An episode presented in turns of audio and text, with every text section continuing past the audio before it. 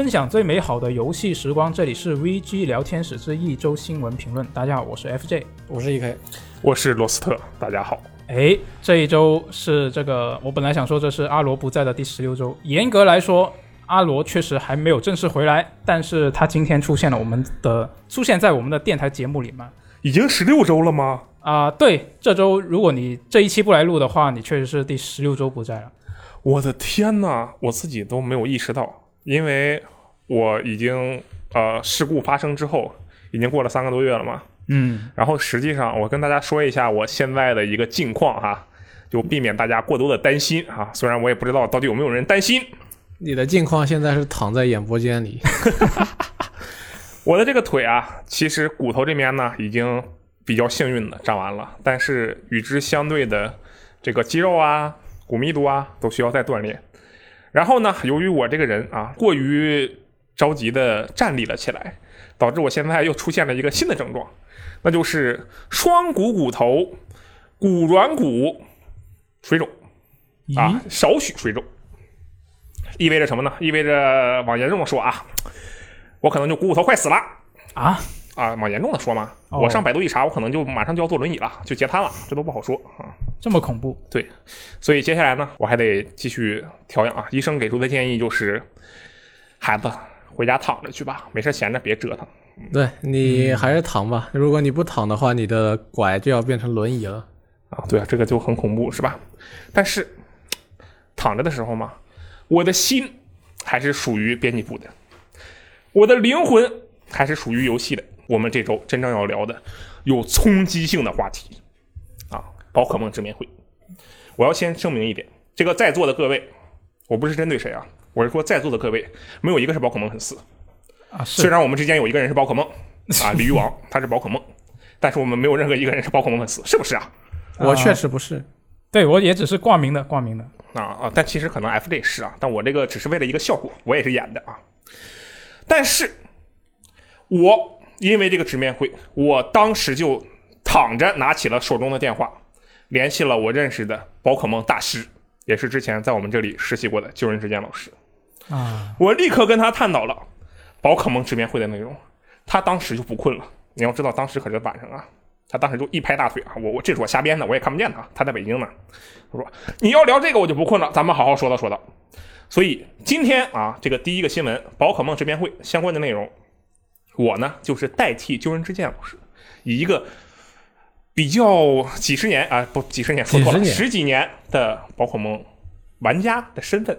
说一下他的观点啊。这个其实内容上呢，我相信大家也都比较了解了，就算你不玩宝可梦，就算你完全没有看这个直面会，只要你有任何一个游戏应用或者是游戏媒体应用或者是社交平台，你就会知道啊，它这个珍珠钻石的复刻画面很差，对吧？其实你只要有个社交平台，你都会发现每一次和宝可梦相关的直面会都是冲击性的新闻。哎，没有错，这个也很重要啊。但我们这个之后会说，我们先说这一次的直面会上的珍珠钻石复刻。我作为一个局外人啊，以下是我的观点啊。我作为一个局外人，我是刚才一直都有这种。按照刚才这个 EK 老师说的这个印象呢，就是你们这帮人好像很多人根本就不玩，就跟着喷也没什么意思嘛，对不对？我觉得这个行为有问题，所以每次宝可梦发布会我看见大家在喷他呀，无论是宝可梦玩家还是路人，我都会觉得哼，都是这个无关人士，一点都没有修养。然后直到我这次看了珍珠钻石的发布会，我说这什么玩意儿，这是我也跟着有点忍不住。这个画面啊，确实是着实的震撼到我了。而且我认为它不是画面差，它不是一个笼统的画面差的问题，它的问题是它的画面风格不统一。我最近躺着嘛，没有事干，对吧？打游戏，我玩了超多画面，要么是差，要么就是古早的游戏。但是他们给我的感觉其实是很统一的，这就导致它给你的感官上的刺激是比较舒服的，就是你觉得这个东西啊很旧，哎，那它整个都很旧，你就有一种旧的质感。很协调是吧？对，你有一件衬衫，我之前不是有一件衬衫吗？啊，洗的跟别的东西一起洗，它掉色了，对不对？啊，它染色了，但它全都染上色了，它染上了均匀的蓝色，它就很好看，很协调。对，但是如果你只有一块是蓝，一块蓝色，或者你只有一滴油啊滴在了你的白衬衫上，你就疯了，对不对？那就很潮。对，我觉得宝可梦这个重置，珍珠钻石的重置问题就出在这儿，他一会儿人物是等比例，一会儿人物是二头身，你是不是瞧不起我？你是不是觉得玩家的眼睛会随着这个东西来回的变动？哎，你这么一说我才注意到有这个问题，我之前根本没有注意到这一点。那这个说明什么？说明你戴眼镜啊不太方便啊。你说的对啊，这个大家一定要爱护视力啊，我这个躺着的时候这个视力也得好好保护一下，这个就题外话了。好，那么接下来我们发现这个画面很差，对不对？他这个我不得不说啊，这个画面差这一点跟以往的宝可梦发布会然后一群人冲上去骂，我觉得还不太一样。想想之前的情况啊，接下来这个是修人之剑的观点啊，他是这样说的：想象一下之前的情况，首先是去皮去衣，它是一个跟宝可梦 GO 啊深度可以说是绑定在一起的一个产品，同时它极度弱化了这个对战的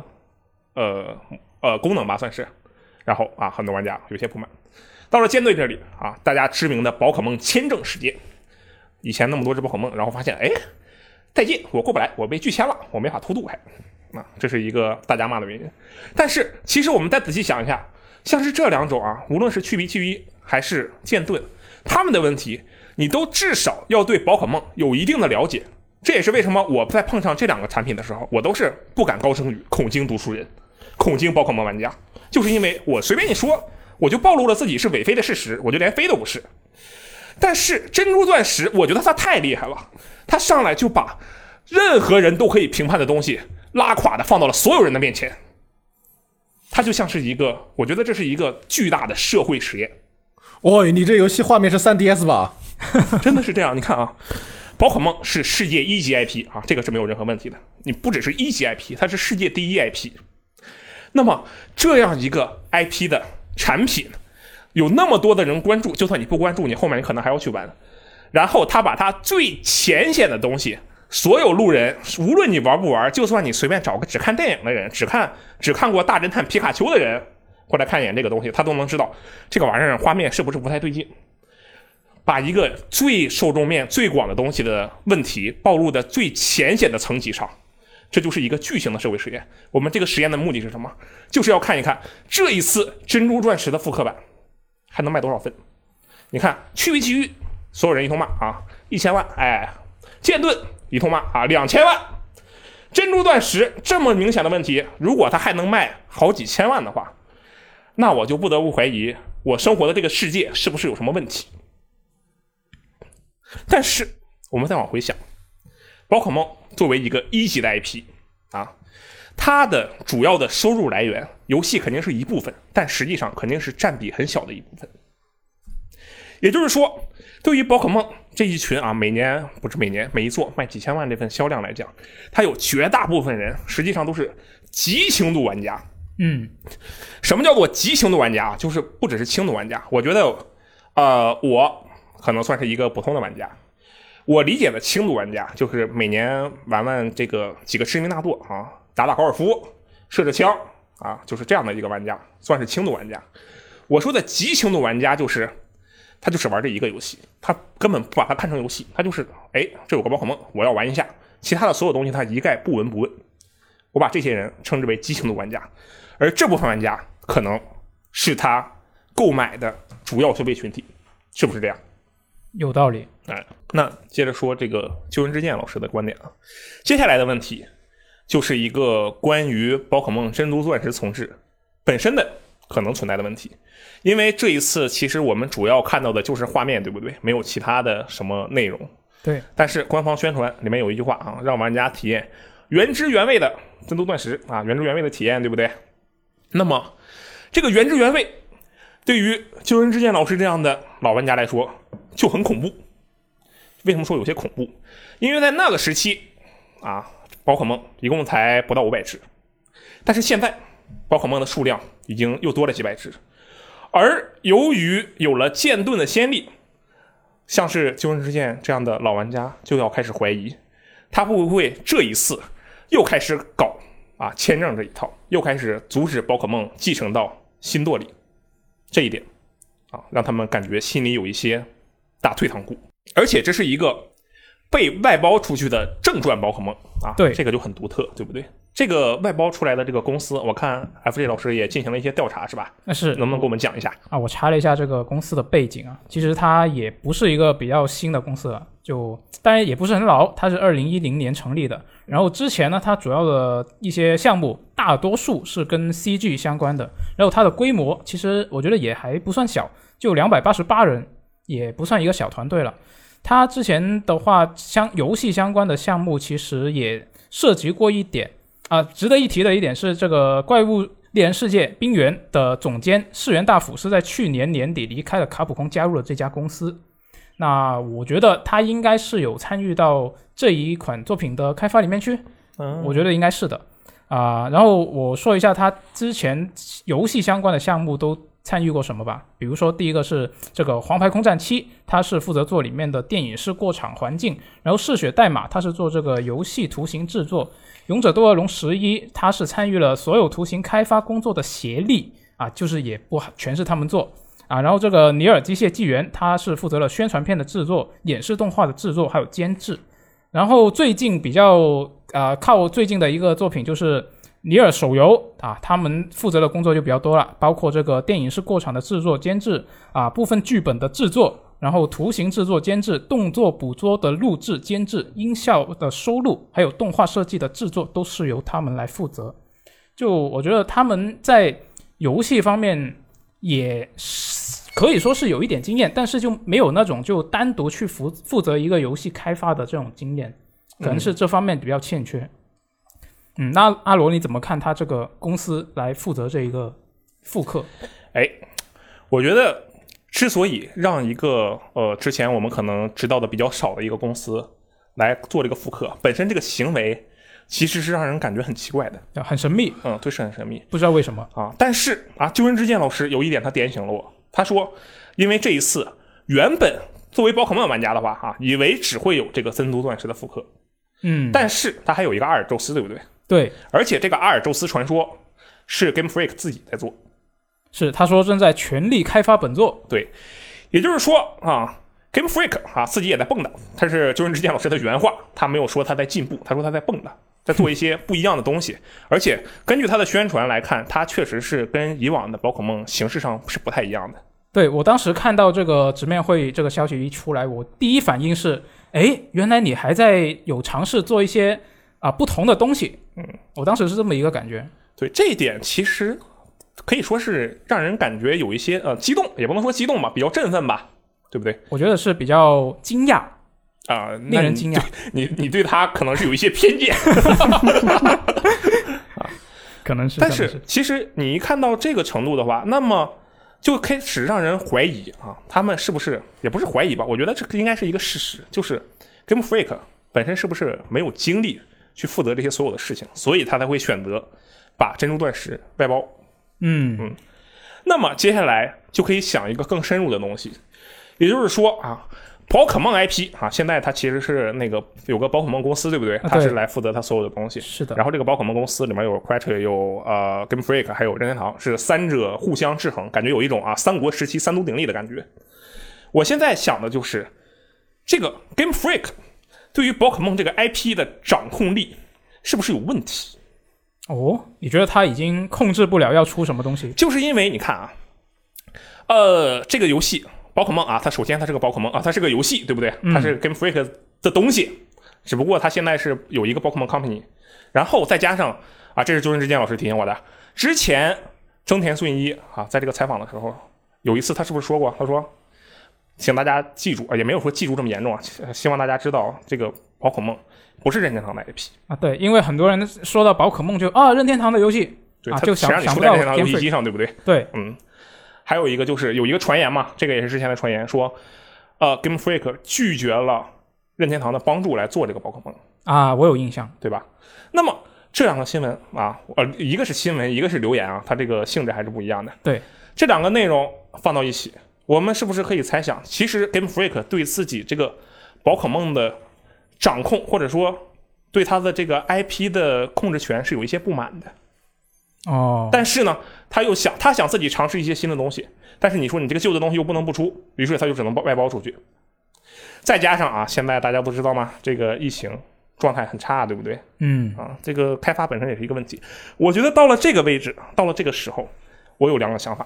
第一个想法，可惜我们不是日本媒体。如果我们是日本媒体，我们现在就应该化身成啊 Jason， 去探究一下，采访这个匿名的员工，看看他们公司内部是不是有什么问题，来一手爆料。啊，第二个想法就是，我们可能需要一个日本的 Jason。但是其实你再一想的话，就是以一个可以说是刻板印象，像是日本长久以来给我个人的那种社会的风气吧，就是那种很严肃比较死板的一个风气，像是这种爆料性质的东西反而可能也确实不太容易出现。娱乐圈很多，有啊，只不过可能游戏圈你造不出这种声势啊。但那种不需要狗仔队吗？啊、有啊，人家有啊，周刊文春了解一下，人家的狗仔队那是非常之强大，没错。 OK、那我们需要游戏界的狗仔队。嗯，对，我觉得这个东西啊，我们现在在这里说它好啊坏啊，实际上当然本来我们一直说它好坏也影响不了什么，对。但是如果想要探究它到底为什么会这样，就是它把一个特别特别流于表面的问题放出来了，这个实在是太惊人了。就好像我出门我总得刮一下胡子，对不对？嗯啊，你看暴雪就没刮啊、是吧？啊，我现在刮，你至少你得刮一下胡子，或者你至少得穿衣服嘛。当然没有穿衣服那么严重，就类似这样的例子。我觉得在这一点上，他已经到了这个程度了，真的是他的内部，我觉得是一定有一些问题的啊。好。最后啊，这个我觉得宝可梦这边我能说的，准确的说是就是日界老师说的啊，也都差不多了。最后啊，是有一个这样的想法，就是说每次有这样的一个宝可梦，我也不知道，其实可能真的就都是玩家，也有可能是有一小部分人在跟风，就是来批评他这个新作啊，有一些冷嘲热讽啊，或者是愤怒啊，有一些这样的情绪。嗯，但是这个实际上啊，我觉得有的时候我就在想一个问题啊，这个其实。有些游戏它到底有没有看起来那么烂，就是你道听途说的烂跟它实际的烂到底是不是一回事。鸠之健老师给我提供了一个很好的例子，就是剑盾。剑盾它的这个签证啊确实很有问题，但是实际上可能如果你不玩的话你就不会知道，剑盾在多宝可梦对战这个方向上做出了很多尝试，有一些不一样的东西。嗯，这是它值得肯定的地方。但实际上如果一说剑盾的话，会有多少玩家啊知道这件事呢？但是他们都知道啊，你宝可梦签证，对吧？就是这种对于一个游戏啊非常表面性的极端性的评价，实际上正在蔓延。而我们是吧，作为一个有修养的玩家，是不是应该尽量减少参与到这种极端性的评价里？就是玩家对于游戏的判断实际上是取决于我们玩家，可以说就是很简单的玩过多少游戏。嗯，你游戏玩的越多，你对一个游戏的评价就越来越丰富，因为你见识的多了，你就知道这个游戏它到底是一个怎样的水平。其实取决于两个地方，一个是你个人的经历，就是我玩过多少游戏，对，另外一个是你作为云玩家的经历，就是我看别人讨论过多少游戏，然后把这两个合起来，那就是对于我所知的游戏的评价。我觉得云玩家的这个经历啊，就完完全全的会误导你的判断。啊，也不一定吧，就也会有，刚好就碰准了，也会有的。对，就比如说一个普通玩家，他在过去的几年里边看见大家都在玩 P5， 都说 P5 是一款好游戏。嗯，那么即便他不玩 P5 这一类的游戏，他玩的是西方式 RPG。嗯，他可能内心里面也会觉得 P5 是一款好游戏。如果有人上来就说 P5 很烂，那我觉得他可能要跟这个人。思考一下是不是一路人。嗯，反过来说，如果他一个玩家，他就一直在过去的一段时间里边听到某一款游戏很烂，我也不好说哪一款游戏非常烂吧。嗯，总之他就对，他就一直听别人说这款游戏很烂啊，我就说那个宝可梦吧，比如说他一直听人说宝可梦珍珠钻石这个重置很烂。嗯，然后他如果有一个人突然在他面前说，哎，这个珍珠钻石重置版很好玩啊，他可能就觉得，你这个人是不是跟我不是一路的？嗯，确实是，因为这个外界的声音会潜移默化的影响你的这个判断。对，所以我啊，当然这个有点扯远了，不好意思，这个我的锅啊，我稍微往回说一下。我觉得啊，就是对于宝可梦啊，这个无论是宝可梦这次珍珠钻石的重置，还是说其他的我们接下来可能看到的或者是运气比较好看不到的一些比较糟糕的东西，就我们觉得比较糟糕的东西，其实啊做出自己的评价是非常对的，但是我们应该尽量去避免去做出那种极端的评价，并且啊把它尽可能的去怎么说呢扩散，就是说把它稍微收敛一点，我们看到一个游戏稍微多去了解一下，而不是上来就一个极端的评价，你这游戏就完啦朋友，类似这样的，对于我们的这个心情身体都不是很健康。那你现在健康吗？我一点都不健康。我觉得你看我可能就是遭报应了，对不对？其实我觉得这个就怎么说呢，因为从之前剑盾发售的时候，我感觉这种就看到它然后直接喷的这种声音已经看过太多了，我现在就觉得就这种声音，虽然最开始我也会有一点这种感觉，就是你拿出这样一个就看起来没什么诚意的作品是不是不太好，然后后来我就觉得怎么说呢，就是听这些声音听得太多之后就腻了，我就感觉不想再看到这些消息了啊。但是然后另一方面是因为这次它除了这个啊金像钻石和明亮珍珠之外，不是还有一个阿尔宙斯吗？那个阿尔宙斯虽然看起来它那个片其实也不怎么样，但是我就比起直接去喷它，哎你这个不行，一看就不行，比起这种我更愿意去抱一个怎么说比较好的心态去看，因为它里面不是说它是一个开放世界啊，然后它里面还有一些什么之前作品都没有的动作元素是吧？你看到它那个片子里面角色是可以蹲下来的，然后可以翻滚，然后那我就会想你加这些东西，你如果说这个 Game Freak 它是因为我宝可梦已经我不管我做出一个什么屎出来大家都会买，那如果是抱着这样的心态，它为什么要去试新的东西呢？是吧？那我觉得想到这一点，我就会忍不住去期待它这个东西出来会不会万一有一个好的结果呢？虽然我的理性告诉我它要做开放世界大概率还是不行。你这个就跟别人期待我看这个合金装备生存做出来以后会不会好玩一样啊，你这么说好像也对。人家合金装备生存如果是丧尸爱好者还挺好玩的好吧，啊对不对？是。当然我们并不是要这个，我不知道那个词用这个词合不合适啊，就是洗地怎么样，因为那个珍珠钻石的重置画面看起来至少我个人而言感觉就是很差。其实根据我的观察，虽然我的观察样本可能非常非常的小，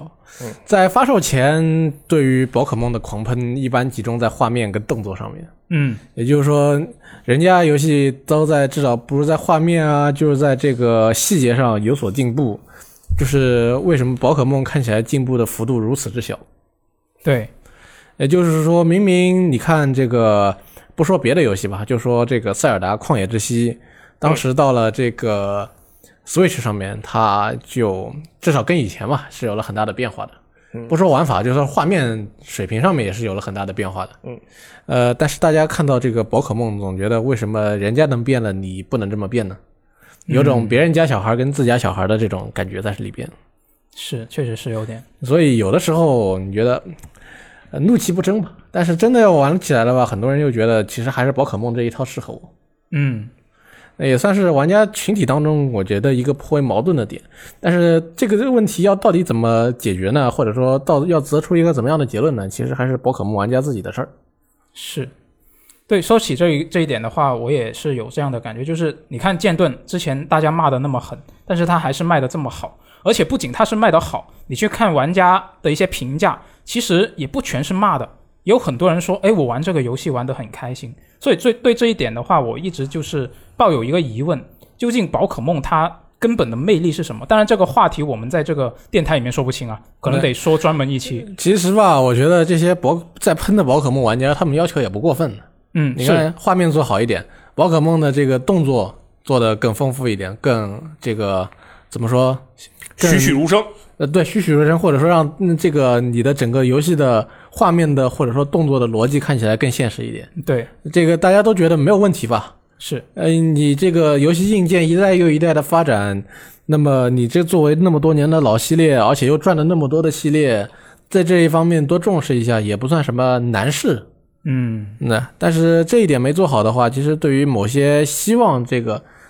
游戏在表现力上面能做得更好的一些粉丝来说，还是挺失望的一件事情。对，所以我也不觉得有什么太大的问题。就我觉得现在这个阶段 Game Freak 就只能是从他们的角度来说，就只能是真的是把这个阿尔宙斯看能不能做出一些让人眼前一亮的东西。你至少你画面已经没办法让人眼前一亮，你可能玩法上能不能拿出一些让大家惊喜的东西，这我觉得这一点是他们现在要考虑的事情，如果他们要挽回这一个名声的话。下一条新闻也是这个任天堂相关了。这一条新闻就怎么说呢，其实我们之前已经见过比较多类似的新闻了，但是我们还是要说，就是这个任天堂它是可能会在年内推出这个 Switch 的新机型呀，有这么一个传闻这是来自本周彭博社的一个报道。任天堂呢，它是说这个根据那个匿名的消息人士是说这个新机型会配有三星生产的更大的 OLED 屏幕，然后呢说的是三星可能会最早从6月开始就生产一批7英寸的 OLED 屏幕，那最初的计划是每个月生产不到100万片，然后会在这个7月份交付，然后进行组装。那我可以说一下之前这个 Switch 的屏幕尺寸这是普通 Switch 它的尺寸是 6.2 英寸嘛，然后 Switch Lite 就是 5.5 英寸，也就是说如果这个消息是属实的话，那这一款新机型它的屏幕是比我们现在所见得到的 Switch 的屏幕都要大。然后这个传闻里面说呢，这个新型号的 Switch 它的掌机模式分辨率就还是 720p， 但是它的电视模式会支持 4K然后因为是用了这个 OLED 屏幕，所以它的耗电会更少，也会支持更高的对比度和更快的响应速度。那我看到这个新闻我就想到了，其实今年就前段时间我2月份的时候，任天堂是在股东大会上说过近期没有公布 Switch 新机型的计划。那我觉得近期这个词就很值得去考究了，它近期到底是多近呢？那我觉得如果是根据他现在这一个传闻里面说是7月份交付这个新的屏幕，然后会不会他开始组装之后到年底他就组装的差不多，然后就公布，然后明年年初就开始卖呢？我觉得也是有可能。但是他说的是年内推出是吗？你这么说也对，那可能就是年底宣布然后直接推出也是有可能。我觉得吧，其实大家现在最近一直在说 Switch 新机型，可能说的到现在说多了有点魔怔的感觉了，就是说大家都咬定了肯定会有 Switch 新机型，而且咬定了一定要在今年出。不管是玩家之间互相的说法，还是来自于各种各样的爆料人以及这个推测者他们的说法，就互相说来说去，好像大家内心觉得这任天堂肯定是要出的，就是为什么你一直不公布呢？但是我觉得你如果真的按照这个标准去看，现在他们这个消息源透露的新机型是不是未免又会有点失望？因为它没有什么性能上的直接提升，它没换它里边至少没说这个新版里边要换什么硬件元件。那不一定，就毕竟因为它这个传闻可能只是这个屏幕供应链这方面的消息嘛，所以就只有屏幕方面的消息也说不定。那么反正这个事情摆在这里的话，我觉得可能我个人不会多去想什么，因为这件事情如果你真的想的太多，到后边这个舅舅的话去信一点，那个舅舅的话去信一点，那你肯定会长期的处在这个这件事情的这个怎么说呢，困扰里边。但是实际上可能任天堂跟你想的有完全不一样。那到后边就有点就自扰的感觉了。是，阿罗怎么看？我有一个问题你们两位会想要更大的 Switch 屏幕吗？你这个问题我觉得问得很好。你想要吗？可能没有太大的必要感觉。就我也不会说我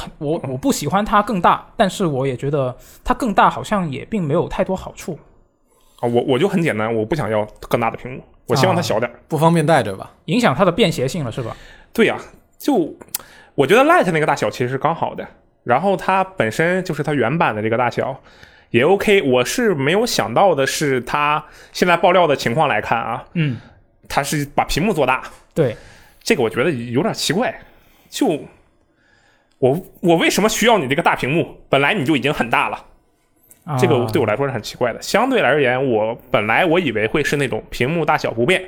然后大黑边去掉，然后这个有更强的性能提升，我是这样想的。也有可能它外形不会变大太多，就去掉大黑边。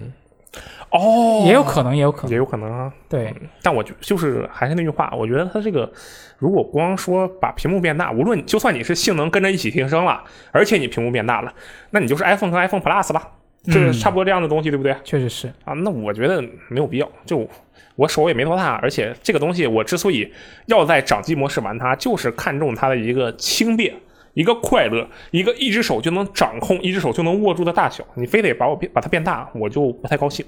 哎，但是我觉得还有一个可能性，就是它这个新机型可能会涉及一些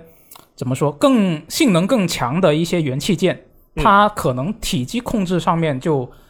不能像之前那样控制的那么小，它性能提高了，但是它体积也变大了。那所以反正它体积也变大了，我不如就给你一个更大尺寸的屏幕吧。我觉得这个也是有可能的。嗯，那我们就拭目以待好了，看看是一个什么样的情况。是的，就我觉得这些消息，因为毕竟这2年来，这1年来说，其实也大家经常看到这些消息啊。这个分析师又说今年一定会出，然后过了1年他又说今年一定会出。那这些的话，大家看个乐就好。这最终还是要等官方那边的消息。我觉得很大一个，就之前有人说，你如果是真的有这一个 Switch Pro， 你为什么一直不公布？我觉得很大一个程度的问题是现在。这个疫情的影响，它可能也不是那么好去完全的掌控这个项目的进度，它没有那种自信，对，它没有那么自信，那它不如就真的准备好了再来公布，也是有可能的。就谨慎的抱着期待去等这个事情，我觉得是一个比较正确的心态。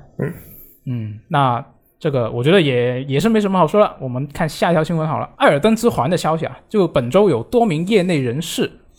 都在说，就是本月会有这个《艾尔登之环》的新消息，就这个宫崎英高的新作。不过呢，这个 Xbox 相关的负责人他就出来澄清，他说最近不会有包含《艾尔登之环》消息的微软活动。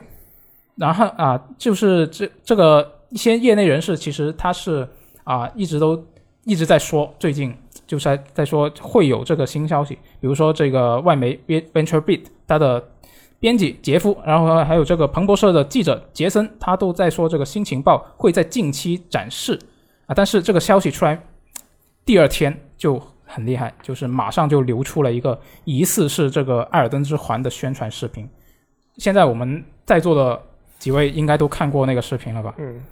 就这个视频流出来之后呢，就有一堆舅舅党出来爆料了。就其中一个舅舅党就是说呢，他说这一个泄露完全是一个事故，就并不是故意放出来的炒作。他说这个视频是万代做的一个仅供内部使用的视频，并没有计划在任何时候展示给公众来看，可能连这个 From Software 也都不知道有这条片子。然后他还说这条片子几乎没有展示任何关键的东西，比如这个天气系统它就是暗示这个游戏里面有一个天气的变化系统了。然后他还说这个游戏呢，它会有一些 PVP 的玩法和在线的多人玩法。你们怎么看这个泄露的事情，还有这个 Xbox 大佬的这个澄清？这个片子吧，说实话，泄露出来肯定是有内鬼吧。这个大家看他这个枪版式的拍摄手法，应该都已经看得出来。然后至于为什么泄露的话，还是目前当然不好说吧，肯定要等那个万代自己去自查。对，但是这件事情影响应该是不太好的。我个人觉得应该不会那么快就公布这个消息，因为或者说公布新的预告片，因为这个你看他那个预告片的话，看起来也不像是一个应该是跟这里说的一样，不像是一个给公众看的片子。对，然后至于到底怎么样呢？现在因为说是众说纷纭，大家都传开了，很多人都看过了，但是从这个片子里边你也看不出什么明确的东西来，就明确的看法。所以这件事情可能还是说泄露这件事本身的那个因素更大一些。这个预告片只能说有这点元素，但这点元素又推不出什么具体的内容来。对，所以我觉得这个新闻的话。其实确实也是没什么好说。你们怎么看？记不记得之前在那个渡神记芬尼斯崛起，它还没发售之前也有一个相关的泄露，哦，那是对，但是它、那个、是指那个演示初期的那个吗？对，就是它泄露的那个演示，然后里面的所有 UI 都是《刺客信条：奥德赛》啊，是吧？我记得就是一个这样的东西，对吧？然后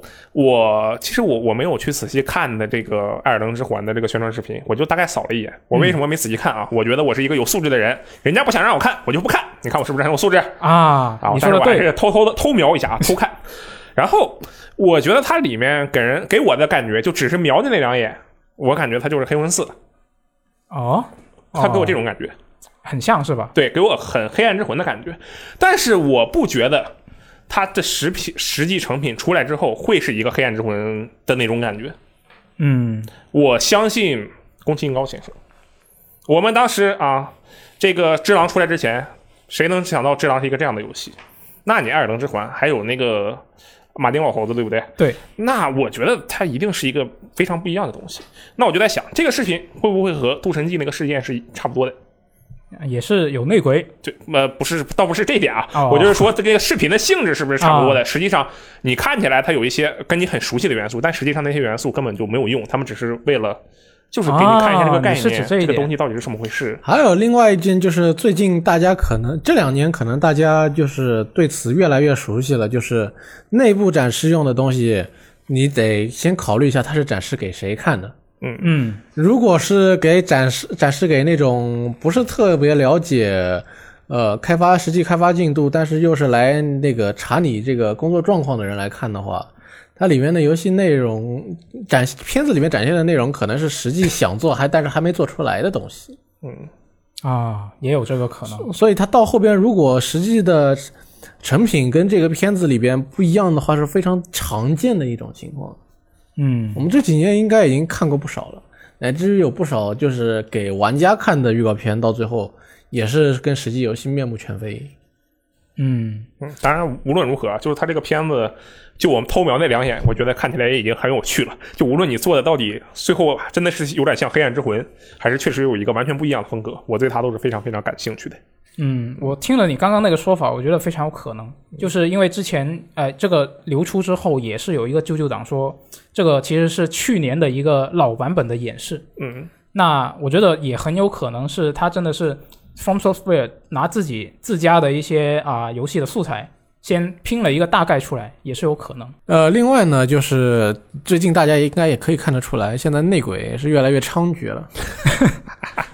至于这个内鬼为什么会变成现在这个情况呢我们也不好说我们也不知情但是还希望厂商能够多做好一些这类似方面的保密工作。嗯，要是真的全都是内鬼满天飞的话那就不太好办了。对，就很多你泄露出来的话到时候正式公布的那个期待感就越来越弱了，确实是这样。诶，那说起期待，那我觉得下一条新闻是让我很期待的，就是这个微软它是在本周公开了这个宝可梦 Go HoloLens 的概念演示。那它这个视频里面呢，我看着就觉得很酷，这个其实也是以前就从它这个 AR 这个概念出来之后就一直让大家比较憧憬的一个方向吧，我觉得是，就是你看他那个视频里面，他那个用户就戴着那个 HoloLens 的2代 AR 头显，就可以在实景里面看到各种各样的宝可梦啊，那些宝可梦就相当于是一个环境里面的元素就自己在动了，然后你可以看到他那些宝可梦跟那个地面的那个定位其实是比较怎么说比较自然的，当然我觉得它还是有一点不太自然的地方，就是你会看到镜头移动的时候它那个宝可梦跟地面其实会有一些抖动的现象出现很轻微但是也还是看得出来。那这个它这个演示里面是演示了用户带着这个 AR 头显然后通过这个手势打开一个菜单就可以把这个皮卡丘召唤出来然后还喂食了，然后你用户来走动的时候呢那个皮卡丘也会跟着一起走动，然后还可以看到其他带着同样这个 HoloLens 的用户他们的随行宝可梦你也是看得见的，然后你就可以现场就约他们来进行这个宝可梦对战那我觉得就很酷。这一个的话可能我觉得这个他要做出来还是比较遥远，他官方其实也说了这只是一个让大家去感受未来的软硬件一个发展的方向，就并不是一个真正针对消费者的演示所以我觉得这个就还暂时大家还是只看一下就好，但是未来总有一天我觉得是应该能够能够达到这个效果。你们看到这个演示有什么想法吗？我第一反应就是好多年前微软曾经给大家演示过一个我的世界，对，也是 HoloLens 一代，对，当时我看到那个我觉得我靠，我现在就要玩到这个，然后这么多年过去了，我的世界已经引入了各种各样的生物，甚至有了大熊猫，我都没有在这样的情况下我依然没有看到当年演示的那个东西。嗯，但是其实那个 MR 它后来已经投入了这个比较更怎么说非平民级消费的一个领域，它确实是做出来了，对，它也确实是有用途了，它主要是面向企业用户，对，所以我觉得就是这条新闻它里面的这个宝可梦概念演示，我不得不怀疑吧，它最后的结果可能就跟几年前我看到那个我的世界的演示是一样的。嗯，就是几年之后这事儿跟我也没什么关系，然后那时候 Game Freak 可能在做其他的什么好游戏，然后大家又在骂其他的事情然后可能得再过好久吧，这个真的不好说。我觉得这种类似于哇新时代的感觉，对，它总是能出现，但是实际落实呢，去年有一个半条命 Alex 啊，半衰期 Alex 给了我一个新时代的感觉，然后就太难了，还是不要抱太大的期望吧，我觉得是，确实是这样。对于我来说的话，这件事情如果只要在这个 HoloLens 没成为一个大众都能负担得起或者说想到就能买的这个物品之前，这一切都是虚的。对，因为 HoloLens 大家都知道很贵，而且也目前看来还没有到什么大规模使用的阶段。你如果真买了一个这个花了很大钱去买了一个的话，你一下子就会知道自己不知道该用它干什么了。对，而且你想买还不一定买得到。我听说是得就是你要提供你那个企业的资质去才能买得到它那个企业版。对，所以这个时候就变得其实没什么意义了。嗯，如果它不能普及开来，不说像多平民，至少能像那个 iPhone 那样的话，那可能说大家用的人还多一些，但是现在这样的话演示就是始终是留在大家的那个视频网站里面去看的。对，那刚好说到这个普及的话，我觉得与其去期待这个 HoloLens 普及，我们可以先期待一下这个 Oculus 它的 Quest 2， 它这个 VR 头显的普及，就因为我们之前的电台其实也说过很多次了，它可能我看到有一些评论说这个 Oculus Quest 2 是它去年整一年它一个买的最值的一个电子产品。就我自己也买了，我自己的一个体验就是确实是挺不错的，但是因为被我家的那个 PC 它的显卡就拖了后腿，所以我到现在都没有通关那个艾利克斯啊。对，如果我的显卡好一点的话，我肯定就把游戏打完了。那这个 Oculus 它本周也是有一个新消息，就是 Oculus 官方它是宣布这个 Quest 2 将会在本月解锁这个 120Hz 的刷新率。那这个头显它在发售之初呢其实是有一个限制啊，官方说是出于对这个稳定性还有发热电池续航等因素的考虑，所以就把这个刷新率限制在了 72Hz。 然后去年呢是通过更新就支持了 90Hz， 我体验过确实是很顺滑，那个感觉跟你玩那个 72Hz 的刷新率上面的体验其实是完全不一样的。嗯，那如果它这个 120Hz 出来的话，我觉得应该也会有很大的一个变化啊。当然我的显卡估计也是支持不了120帧的一个输出。你的显卡也需要一个很大的变化啊。对，我的显卡也需要很大的变化。那这一个的话就希望，不过它这个因为它本月才刚解锁的话，它可能是还是一个像 90Hz 刚出来的那时候一样，其实是一个实验性质，它主要是给这个开发者能够去针对这一个高刷新率去做一些东西，就可能我们一开始还不太能够体验得到太多这个 120Hz 的一个体验，但是应该慢慢就好了。现在好像支持 90Hz 的一些应用和游戏其实也逐渐的多了起来，就可以慢慢等一下这个事情。然后我们刚刚说到这个显卡，那 AMD 也是在本周就是公布了一个新的显卡啊，是不是空气显卡就不知道，但是呢官方就说它是备了很多的货。那这个新显卡呢就是这个 RDNA 二代的架构，它的一个中高端的型号 RX6700XT， 它的售价是479美元啊，换算成人民币的话就是3699。然后它是会在2021年的3月18号上市。啊，官方呢就说这个新卡它是对标英伟达的 RTX 3070，跟上代产品一样，它是为这个 1440P 游戏准备的。EK 你怎么看这个新的显卡啊？肯定买不到的啦。啊，我觉得也是很有可能啊，毕竟现在这个啊半导体的这个供应链还是很紧张，全球都很紧张。那我觉得这个新显卡的话，可能还是得，但是有一点不一样的是，它官方很自信的说了，他为这一个新显卡备了非常多的货，你怎么看他这个说法啊？他要真备得了非常多的货的话，那他之前的东西也不会买不到了。你这么说也对啊，但是会不会有可能他跟这个供应链谈好，我先囤一下这些素材啊，囤一下这些相关的物资，然后全力来供应这个新显卡。不要做这种梦啦，肯定买不到的。买得到的话也给你翻个倍啊！不要，这确实是不，大家不要抱太大的期待。然后官方也提到另外一点，就是他们没有计划推出像是英伟达那种通过驱动来降低挖矿算力的计划。其实说起这一个的话，之前英伟达那个通过这个算法来降低挖矿算力好像也挺坑的，就是它其实并没有降低多少，然后也只支持它新推出的，然后老的那些显卡也是不支持。去华强北找人给你这个改一改驱动，它又可以正常功率挖矿了啊！反正很尴尬，就是跟 PS5 一样，到现在还是买不到 PS5， 买不到正常价格的 PS5， 所以显卡也是这种情况是这个怎么说是全球性的，而且是一时半会儿缓解不了的。要跟挖矿当然也有一定关系，当然产能的关系可能更大一些。现在事情成了这个样子的话，大家只能说一个是找好时机，另外一个是要忍耐，不要忍不住了，一下子把钱掏出去了之后发觉自己亏大了，那还是不值得的。确实是，那只能等了。那下一条新闻可能阿罗会比较关心，就是这个 EA 他本周是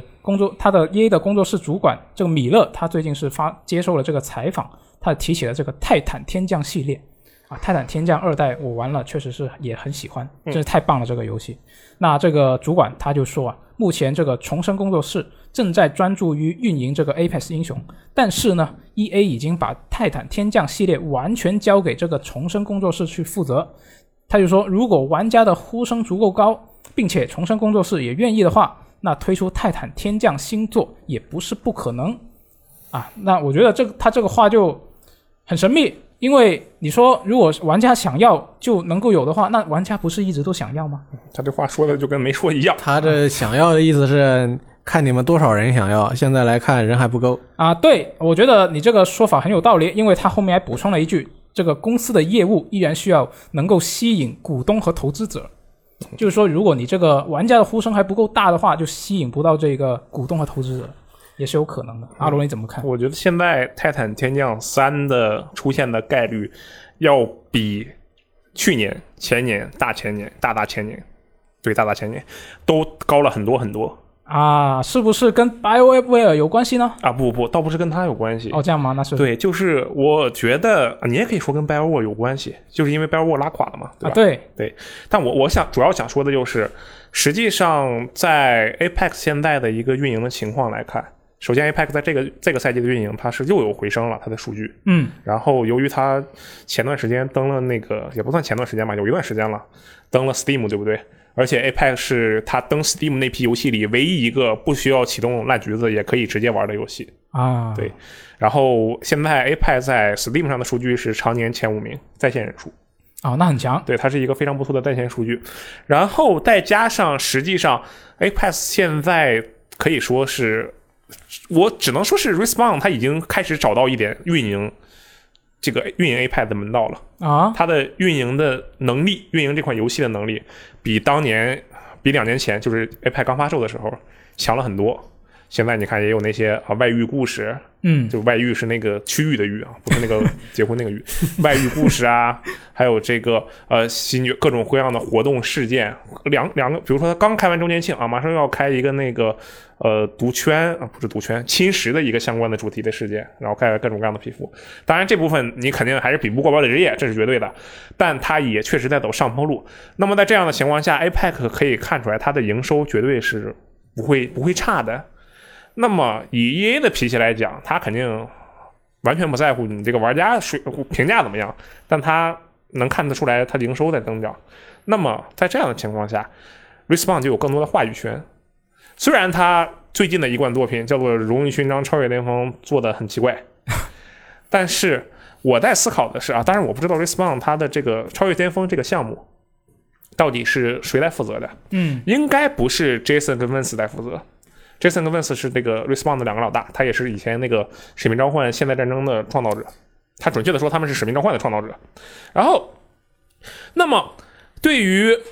这样的一个营收在上营收在涨并且也不停在尝试一些动作的一个工作室来讲，开发一个原有 IP 的新作是理所当然的事情。而且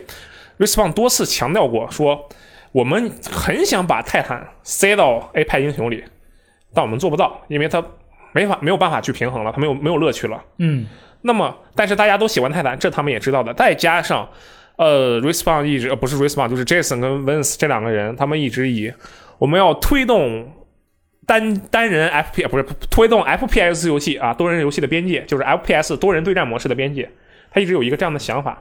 那么泰坦天降3如果做出来的话，我认为有两种可能。第一种就是这是一个单人多人模式，比泰坦天降2融合了泰坦天降2与 Apex 英雄的优点的一款游戏啊。如果它是单人游戏的话，我得有一个更大胆的想法，它会不会是一个有着泰坦天降2一样的设计关卡设计水平，同时还是 VR 的游戏。 VR 对，因为他做了超越巅峰，对不对？摸了摸底子。你觉得如果他有泰坦天降2那种就关卡设计的水平的话，那你玩着不晕吗？那他绝对会晕呐、啊。但是我自己应该不会晕，但是晕肯定晕倒一大片。而且啊，现在我们知道 VR 游戏的主流是瞬移传送啊，对，瞬移蹬墙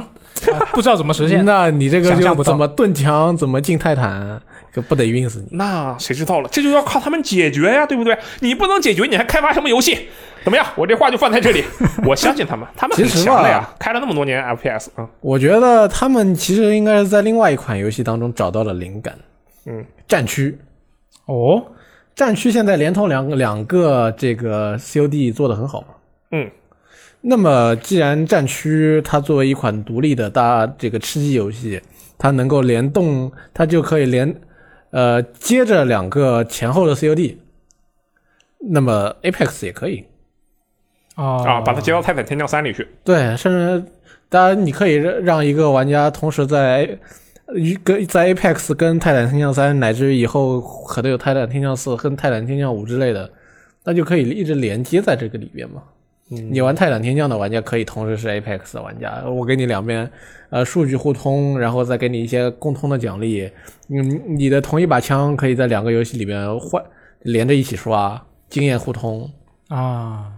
那还可以把这个剧情也做一个衔接。对，剧情也可以连上，然后你的这个角色的外形都可以在两个不同类型的游戏的多人模式里边混着用。确实。所以战区这件事情是做的其实是挺好的。就是说大家能看出来，就是说他一个 COD 单独做了个吃鸡模式以后，还能跟后边的 COD 连起来，不是说把这个东西就给废了。那听完你们这么说的话，我觉得确实是可以期待一下。但是我是在想，现在他们整个工作室既然还是在专注于运营这个 Apex 英雄，说不定他们现在其实没有太多人手去处理这一个新作的事情。那倒不至于，因为他运营跟他开发需要的人手是不一样的。Apex 你在后边再怎么运营，你要加的内容也就那么些。一个是活动的相关的元素。要么是随着这个赛季深入给你加1到2把新武器跟一名新角色，这都不是什么工作量太大的东西。如果真觉得他们太工作量大的话，可能大在这个星球大战、绝地、陨落的武士团续作，如果有的话。对，这也是可能会出现的一个续作，就看他怎么去安排这些项目。因为卖的真的很好啊，如果重生要做一款就是能让投资者跟玩家都满意的游戏的话，那么这个的续作一定是最合适的选项。那大家可以期待一下。我觉得不管他之后要出的是《陨落武士团》的续作，还是这个《泰坦天降》的续作，我觉得都是对玩家来说是一个好事，就是应该大部分玩家都是会喜欢的。当然我个人还是更希望他出这个泰坦天降的续作啊，那这个就比较个人的一个喜好问题了。但是两款游戏我觉得都是好游戏，他出续作大家都应该会很开心。他其实在从一个采访里面除了提起这个泰坦天降，还提起了这个极品飞车。那这个主管他是说这个极品飞 EA 是决定将这个极品飞车的系列新作推迟1年啊，而且还要让这个一直负责这个系列的工作室去支持战地新作的开发啊。这个米勒他就说了， EA 之所以做这个决定，一方面是因为这个战地新作的开发效率在去年是受到了疫情的严重影响，另一方面呢是 EA 之前不是收购了尘埃5的开发商嘛，那所以今年的赛车游戏其实是已经有着落了。他就说这个极品飞车新作的优先度就已经降低了，不过他也补充说这个战地新作和极品飞车新作的开发进度都没有问题。哎，不过最后他说的这句话我觉得就有点矛盾了，就是说他之前不是说去年受疫情影响比较严重嘛，这个开发效率，但也可能是说的是他本来预测能够做出更多的内容，但是他的安排上面其实还是合格了，也是有可能。哎，你们怎么看他现在 EA 又有这个极品飞车又有尘埃，他是不是之后可能会隔年来出这个两个系列的游戏呢？我觉得也是有可能。其实代码大师他们的这些游戏跟极品飞车的受众群体也不是那么重合。嗯，所以那如果说是为了缓和一下这个玩家对于赛车游戏的这个频率的话，那就隔的时间长一点也正常。但是我觉得买极品飞车的玩家，大部分玩家应该不会去买代码大师的尘埃或者说是尘埃拉力赛之类的游戏。这就像是马里奥赛车的玩家和极限竞速地平线的玩家一样，因为他们一个是拉力赛，一个是街头文化啊，这是两码事。而且极品飞车它毕竟是一个20多年的老牌子了，现在已经是，对，它是一个非常历史悠久的品牌，所以我觉得它的这个虽然最近几座我都尝试了一下，我感觉这街头文化还是很重的，嗯，但是玩起来那么回事吧。其实吧，这一款新的极品飞车应该是 Criterion 他们隔了很长时间之后，又一款极品飞车的完全由他们来做啊，之前都是 Ghost 在做嘛，所以他们可能觉得这个游戏延后一点也不是什么坏事，如果他们想要把这个游戏做得更符合他们的心意一点。而且因为他们 EA 现在已经在这个赛车游戏上面有了足够的工作室吧，对，因为代码大师下边还带了一个呢，嗯，所以既然有那么多这个赛车游戏，那他们做的慢一点就慢一点呗。是，我觉得现在 EA 急需一个能够跟使命召唤战区抗衡的东西，所以他才会优先的把资源调整到战地上，战地战区，嗯，但实际上又一想的话，他对战地5的态度让人不得不怀疑他能不能做到这一点。就我觉得 EA 这个公司啊，就最近我看到他几个新的项目，我觉得他有一个共识，不是我对他的一个认识吧，我觉得他甄选新项目的能力有一些问题哦。比如说他去年有一个新游戏叫做火箭竞技场，你知道吧？啊，是啊，这个游戏推出了大概1秒钟凉了吧，啊，1个月吧差不多。我玩了一下，就这个游戏，就算你给它一个持续的宣发空间，在如今的射击游戏，无论是射击游戏还是第三人称的一个对抗的游戏的选择下，它都不是出色的那一个。再加上它今年啊，它在 Switch 上发布会公布了一个躲避球啊，这个看起来反正比那个火箭竞技场要有趣一些啊。但这个题材相对来说就新颖那么一点点啊，对对，就我觉得。EA 目前再加上那个圣歌 2.0 的事情啊，当然这个可能我也不知道是 EA 国大还是 BioWare 国大。对于这样的情况来说，我对它的一个产品持续的投入，就是它感觉它没有一个放长线钓大鱼的能力。嗯，它只能河钓，它没有办法海钓，它只能钓河里的鱼，它钓不到海里的鱼，因为它没有那个能力。这是它给了我这种感觉。但是如果你想要推出一个，你想让战地的一个新的战地能够跟使命召唤战区去抗衡的话，那你就要去海钓，你得用一个特别长的线钓一个特别大的饵，你可能这个又得放线又得收线，来回折腾好长时间，比在大表哥里钓鱼还麻烦。嗯，那这个投入 EA 能不能做到？他有没有这个时间，他有没有这个耐心，这个我不是很看好啊。那我们就拭目以待啊！但是我还是很期待战地新作的，赶紧再出个现代战争题材的战地吧。那个战地一我过年又玩了一会儿，躺着在那儿 ready， 然后就往前冲，感觉还是蛮爽的。发现敌军主机手，真的是很不错啊！期待一下，期待一下。反正这一个战地新作其实它也已经公布了一个大概的发售窗口了，嗯，就期待一下。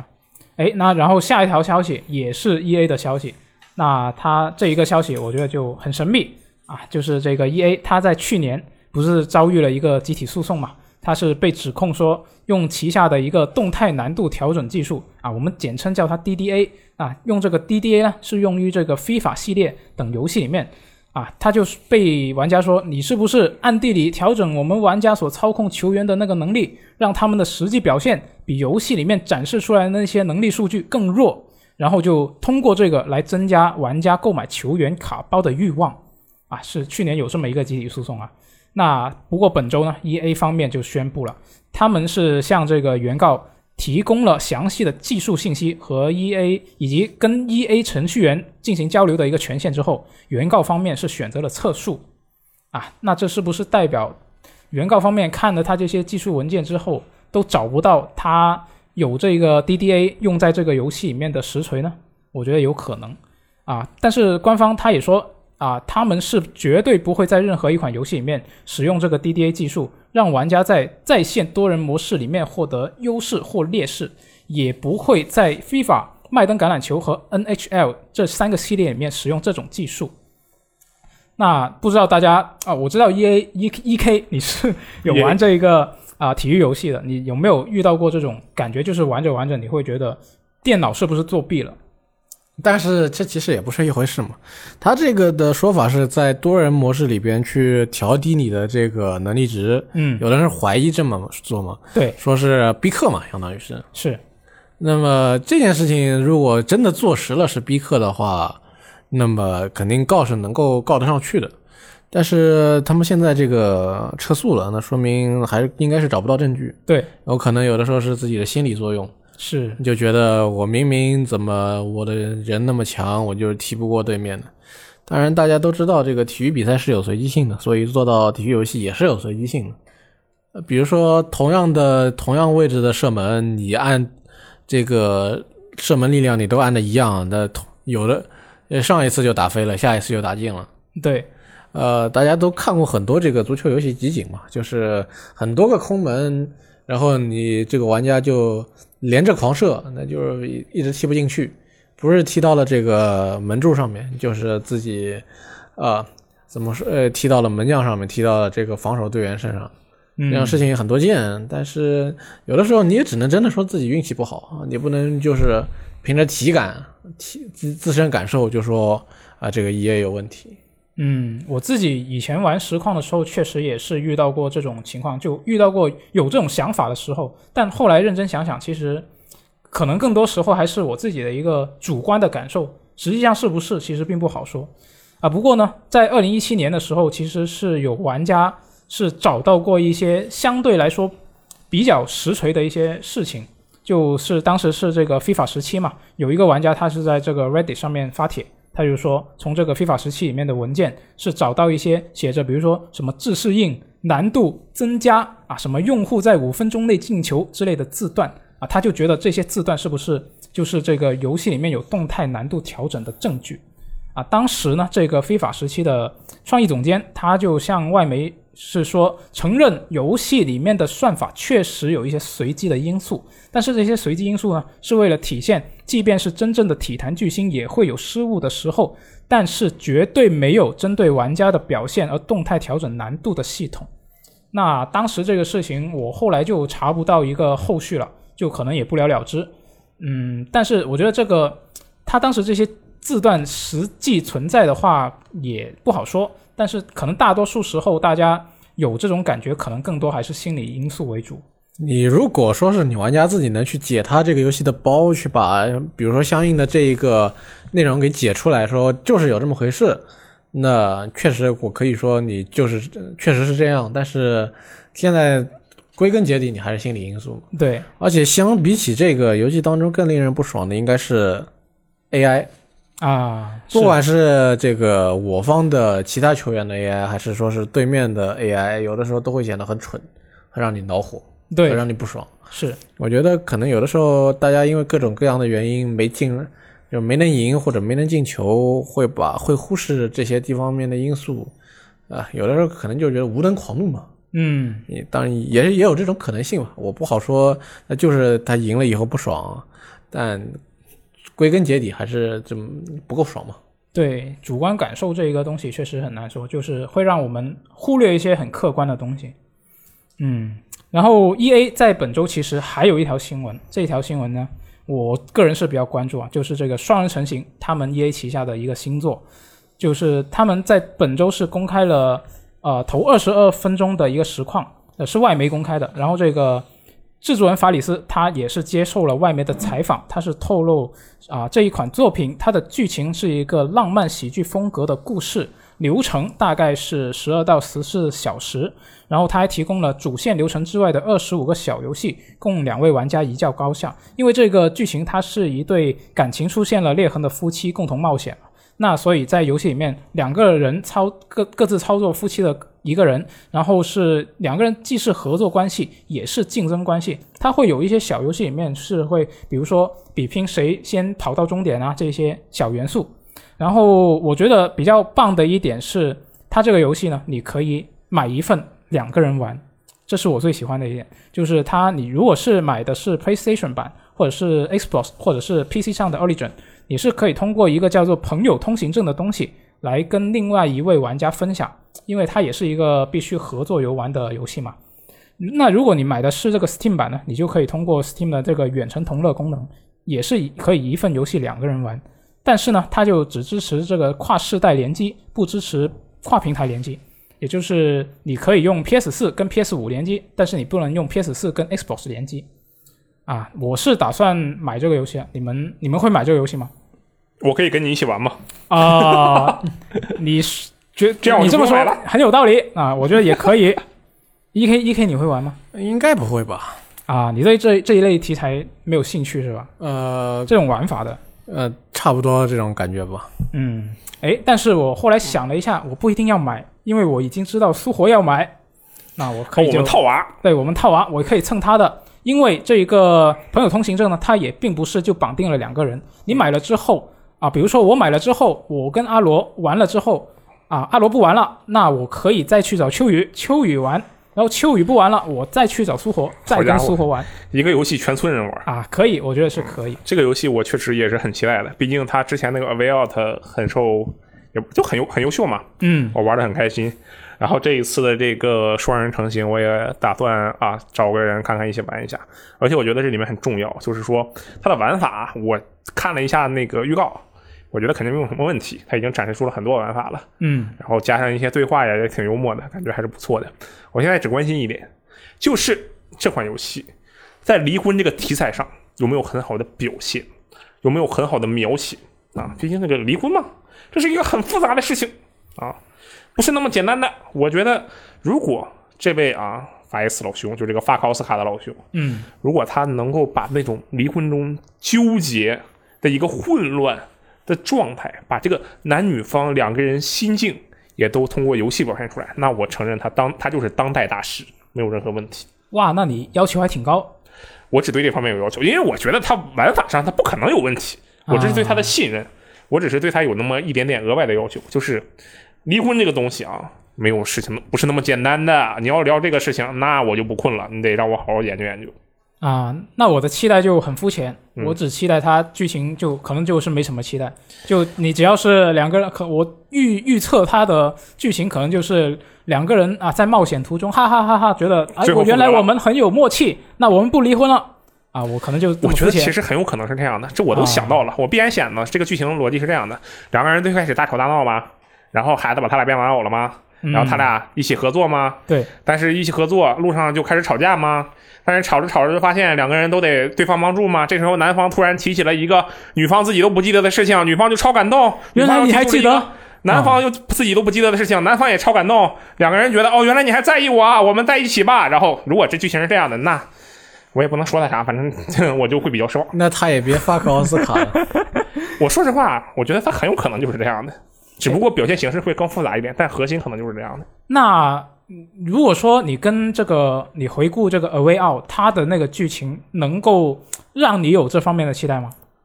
哎，你这么说问得特别的好，我觉得不可以。好，我现在就要抹杀我这份期待，我就当我没有这份期待。我觉得你这个问题提醒我了啊、原来是这样。那反正它也很快就发售了。对，这个月玩一下，我到时候也会玩一下。到时候肯定我们在这个游戏时光的直播间也会去直播这个游戏，到时候也可以关注一下。哎，那最后我们来看一下这个港服 PS Plus 会员的会免。那上周五晚上，其实这个也不是。大家听到这期电台的时候，已经距离这个真正会免消息出来已经过了一周了，有多了。它是上周五晚上公布的，就是这个港服的 PS Plus 会员会免游戏是这个 PS4 是最终幻想7重置版，那这一个就很重磅。那在说其他的会免游戏之前，我先来提一下本周这个最终幻想7重置版、它的 PS5 版我们现在叫做最终幻想7重置版剑奏。那这一个 PS5 版呢，它是公开了新的情报啊，它这个 PS5 版不是会增加一个游飞篇的新章节吗？那这一周 S1 他就说了，这个游飞篇它是包含两个章节，它是主要讲这个游飞和索农两个人的冒险故事。那游飞呢，他这个角色他不管是近身战还是远程战斗都非常擅长，而且我觉得最让我吃惊的是，并不是他使用的巨大手里剑，也不是他能够用忍术，而是他竟然可以用手里剑打开远处的宝箱，或者是启动远处的机关。那我觉得到时候等最终幻想7重置版的下一个正式的比如说第二章出来的时候，这个游飞加入之后，应该地图上的玩法说不定也会有更多的变化。然后它还可以像这个赤红13在重置版里面那样啊，攀墙爬也是可以的。然后这个新角色索农呢，他是这个游飞父亲的一个徒弟，那其实辈分上他可以算是这个游飞的师弟啊。那剧情上主要是负责担当这个游飞暴走的抑制器，让他不要暴走。那这个会免大家怎么看？这个最终幻想7重置版现在就加入到这个会免阵容里面，大家怎么看？这个太强了，我天！我感觉十分的，虽然我很早就玩了这款游戏啊，对，但我觉得他的这个策略，作为玩家我太受益了。爆炸性的消息。那倒也没觉得那么夸张啊，但是我觉得是很快乐的。嗯，然后其实就感觉到一种趋势嘛，就是它是不是 PlayStation 在尝试着把 PS 加的价值提升到，也不能说提升到，就是趋近于这个，不一定是提升啊，这其实有好有坏的。嗯，就是趋近成往 XGP 这样的一个模式上去靠。对，这是一个，我说实话，我不太觉得这个模式是适合 PlayStation 这个品牌的。嗯，感觉不太好，就可能会坑了他们自己。但这个事情对我们玩家来说啊，他肯定是受益的，这个是非常好的。而且我觉得他有一点做的特别的，可以说是比较奸诈、鸡贼。是什么呢？就是 PS 加的最终幻想7重置版没有办法变成 PS5 版的最终幻想7重置版。对，你免费领的这一个是不能够直接免费升级 PS5 版的。嗯，但这个完全可以理解啊。对，我不是说他这个行为。有什么让人觉得很恶心？那没有，这很正常的一个商业决策。但我觉得它这个，我希望的是，如果一个无论是人啊，还是公司啊，还是一个游戏，它能够往一个方向走，它就走得特别特别向前。这是我的一个想法。我比较担心那种两边都想尝试一下，然后两边都做不太好，这样就比较尴尬了，对不对？嗯啊，我没有在暗示什么，但是我就是这么一说啊。嗯，这次会免呢，我感觉是先是预示了这个游戏会免之后马上要上别的平台了。啊，你这么说也对，但是他之前其实早就说过一个，就是主机限时独占，他之前其实提过一个期限。对，但是这次就是要上会免，就告诉你，其实这次再不领，之后就要上别的平台。嗯，你们觉得可能最终幻想7的第二部出来的时候，再过一年会不会也跟着会免？很难说，我觉得很难说。就因为像你刚刚说的，现在他把这种比较重磅的大作加入到这个会免阵容里面，可能是因为 XGP 那边就看到他玩家社区对于XGP 好划算啊这样的一些声音，他可能是一个回应，但是我们并不知道它这种回应是一个临时做出的决定啊，我们觉得我们一定要回应一下这个，要不然我们就输了。应该不是这样的，这毕竟是个大公司嘛，不能这么轻率。对对，你说的对，就不知道是这样，还是说他有一个深思熟虑的，已经考虑好接下来他们要走的下一步棋是什么？其实更大程度上是，就是因为大家都知道，这个《最终幻想7》会有重置版，接下来还要出第二章、第三章。嗯，这个不像是某些游戏，它出了以后，你不知道它什么时候出第二部或者什么时候出续作。这个《最终幻想7》重置版，它明摆着的。那重置版第一章出完，马上就要做第二章，然后做完了马上就要出，它会有一个连续性。所以这个时候会免，其实还是提升很多人去首发购买这个第二部的这个愿望。嗯，确实是。而且我觉得它这个不能免费升 PS5 版，然后呢这个最近公布的这个游飞篇它又只能在 PS5 版上面去购买。那我觉得这个也是一个连锁的一个东西，就是能够。其实这个是有些人你觉得，如果你一定要玩到完整的这个 FF7 重置版第一章，那你就要去买 PS5 版。那么你 PS4 版玩了之后觉得我还缺了点东西嘛，那你就要去把这个钱还是老老实实的再花出来一遍。嗯，那么在这一点上来看的话，其实不是什么很亏的事情，因为还会有人去再掏这一个钱。然后对于不管你是买了首发的玩家，还是在这个时候领了会免又要去买这个 PS5 版的玩家，你们的付出的价值其实是一样的。对，一边是我免去了你这个升它那个，免去了你去买你去买 PS5 版的钱，我直接给你升了，你再花$10嘛，去买这个 DLC， 加起来是$70。另一边你直接去买个 PS5 版还是$70，大家都花的都是$70。嗯，而且我觉得这个对于这个。PS Plus 会员来说，你还应该算是有一点赚了，就是你可以先把这个完整版给试完了，你再决定你要不要买它升级这个 PS5 版以及买那个游飞篇。其实我还就是说更直白一点的话，整个这个会免的第一章，就是最终幻想7重置版第一章，都是相当于是给你说，我们给你出一个最终幻想7重置版第二章的免费试玩版，只不过这个免费试玩版有80个 G。嗯。而且很长啊，几十个小时，超值试玩版。对，超值试玩版。因为这个第一年差不多时间已经要到了嘛，要发售满1年了嘛，那么该买的其实买的都差不多了。是的。那如果用这个来做以此为机会去吸引一波大家对于第二章的兴趣的话，那其实会免1个月也不亏。是。哎，你觉得它会不会降低以后玩家们对首发游戏的欲望？那要看它之后有没有后续的跟进，因为它其实你看啊，它上个月是 PS5 的会免是控制，对不对啊？对，而且还是终极版，对不对？是我觉得这个力度也算是比较大的，是吧？没错，没错。对，就我觉得它有一种这样的趋势。那么它如果真的是为了跟 XGP 有一个竞争关系的话，那么这两家一起这么干，会不会减弱玩家们在 PS 和 Xbox 平台上？首发游戏的欲望。如果你真的是要首发一个游戏的，那你肯定是特别想玩的。嗯，要不然的话，我等个1年半载，我去等个二手，我去等个打折，不是跟这个是一个性质的吗？对，我也觉得是。就是因为它也不是首发就马上进这个会免啊。嗯，那我觉得这个就像刚 EK 说的，如果你是真正想要马上玩到的玩家，肯定是不会等这个的。你愿意等的人。他就算不进会免，他也会等你之后是不是会有打折啊？那你之后再买。因为会免其实也就是捅破了，也不是说捅破了窗户纸吧，跟那个超级折上折的那种什么3折、2折、1折，它价钱其实也就差了几十块吧。嗯，那么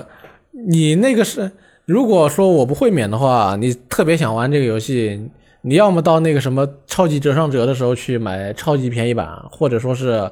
我就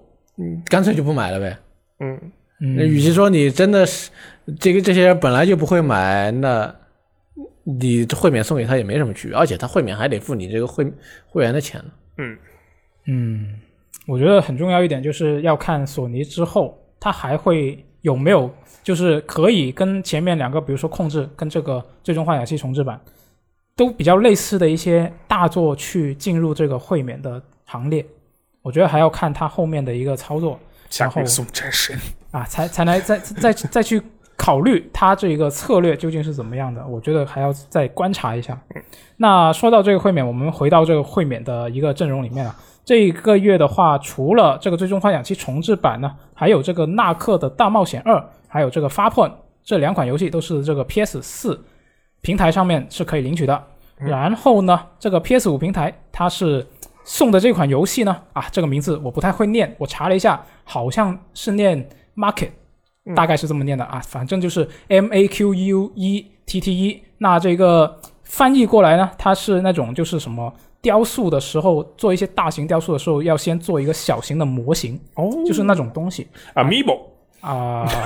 我看了笑了，它不是 Amiibo OK 啊，反正那这个游戏呢，我个人是比较感兴趣的，它是一个套娃风格的一个解谜游戏，就是它里面的一些建筑啊、景物啊，它这个官方的描述我觉得很神秘，很难理解，就是它说是你一个东西它既是极大又是极小的状态，它其实就是一个环境，你在比如说我们现在在桌面上看到一个房子的模型，然后我们在这个模型上面撒一点灰，然后你会看到我们这个屋子外面也有一点灰落下来，就是我们所在的这个屋子跟我们现在看到的这个小的屋子模型其实是同一个东西。地龟啊，对，没错，地龟就很神秘啊，所以我决定要玩一下，但是我没有 PS5， 那所以我就只能玩这个 PC 版了。PC 版我看了一下 Steam 上面好像现在它刚发售有一个9折是60多块，好像是原价是70。对，就是大家如果是对这种解谜游戏感兴趣的朋友都可以试一下。那最后我们来看一下这个 XGP 的新游戏啊。XGP 新一批的入库游戏也是在本周公布了。那首先最重磅的肯定就是这个星球大战战机中队，然后另外还有5款体育游戏，其中有好多款其实都是这个主机版的 EA Play 里面的一些游戏。那比如说这个 NHL21 啊，也是主机端的 EA Play， 然后它这一款游戏是会在4月份入库。然后麦登橄榄球21它也是这个主机版 EA Play， 还有这个足球经理21的 PC 版和 Xbox 版，他们都是将会在本这个月就已经入库了啊，现在大家听到电台的时候应该是已经入库了啊。然后还有这个 NBA2K21 的主机版也是会在这个月是加入到这个 XGP 的游戏库里面啊，那本月也有一些游戏它将会离库了啊。这个月要离库的游戏它是总共5款，其中比较重要的就是这个巫师3它是要离库了，然后还有这个赤痕夜之仪式也是要离库了。我最近呢就在蹭苏活的那个 XSX 在打游戏，然后这个新闻一出来他就说你要尽快把这个 XSX 还给我，我要开始把这个赤痕给打完，在他离库之前。对，他的选择很正确，是吧？他是打赤痕，没有打巫师3，因为我不是瞧不起巫师3啊，就是巫师3他那个 XGP 里那个版本是本体，对，他不是那个年度最佳游戏版。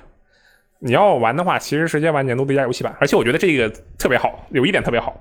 ，NBA 2K21， 哎，入库，我觉得这游戏啊，我之前不是说过吗？我觉得它应该是免费游戏，对不对？对，我现在想它也可以这样嘛，每次新作发售的时候，当场加入。PlayStation Plus 以及 Xbox Game Pass 啊，当时就加入，愿意买那就买，不愿意买直接就在这个订阅服务里。反正在这个订阅服务里，你那个主要收入来源，就那个氪金、抽卡、抽包那些来源，也是不会少的嘛。希望以后啊再提前一点，多推广一下，对吧？是，那本周的新闻大概就是以上这些了。那接下来的话，阿罗可能暂时也没有办法，就是顺利的、正常的回来。录我们的电台，就可能还要静养一段时间，太可惜了，我的眼中饱含泪水。对，所以我们在本周其实严格来说是这个阿罗不在的第16周啊。那下一周我们也是会继续进行倒数，直到阿罗。这是倒数，这是正数啊！对，正数啊，就是数到阿罗正式归来的那一天啊。希望我还有那一天啊！希望阿罗尽快把这个身子给养好啊。我们在这个演播间再次相遇。好啊，行，那我们下期节目再见，拜拜，拜拜。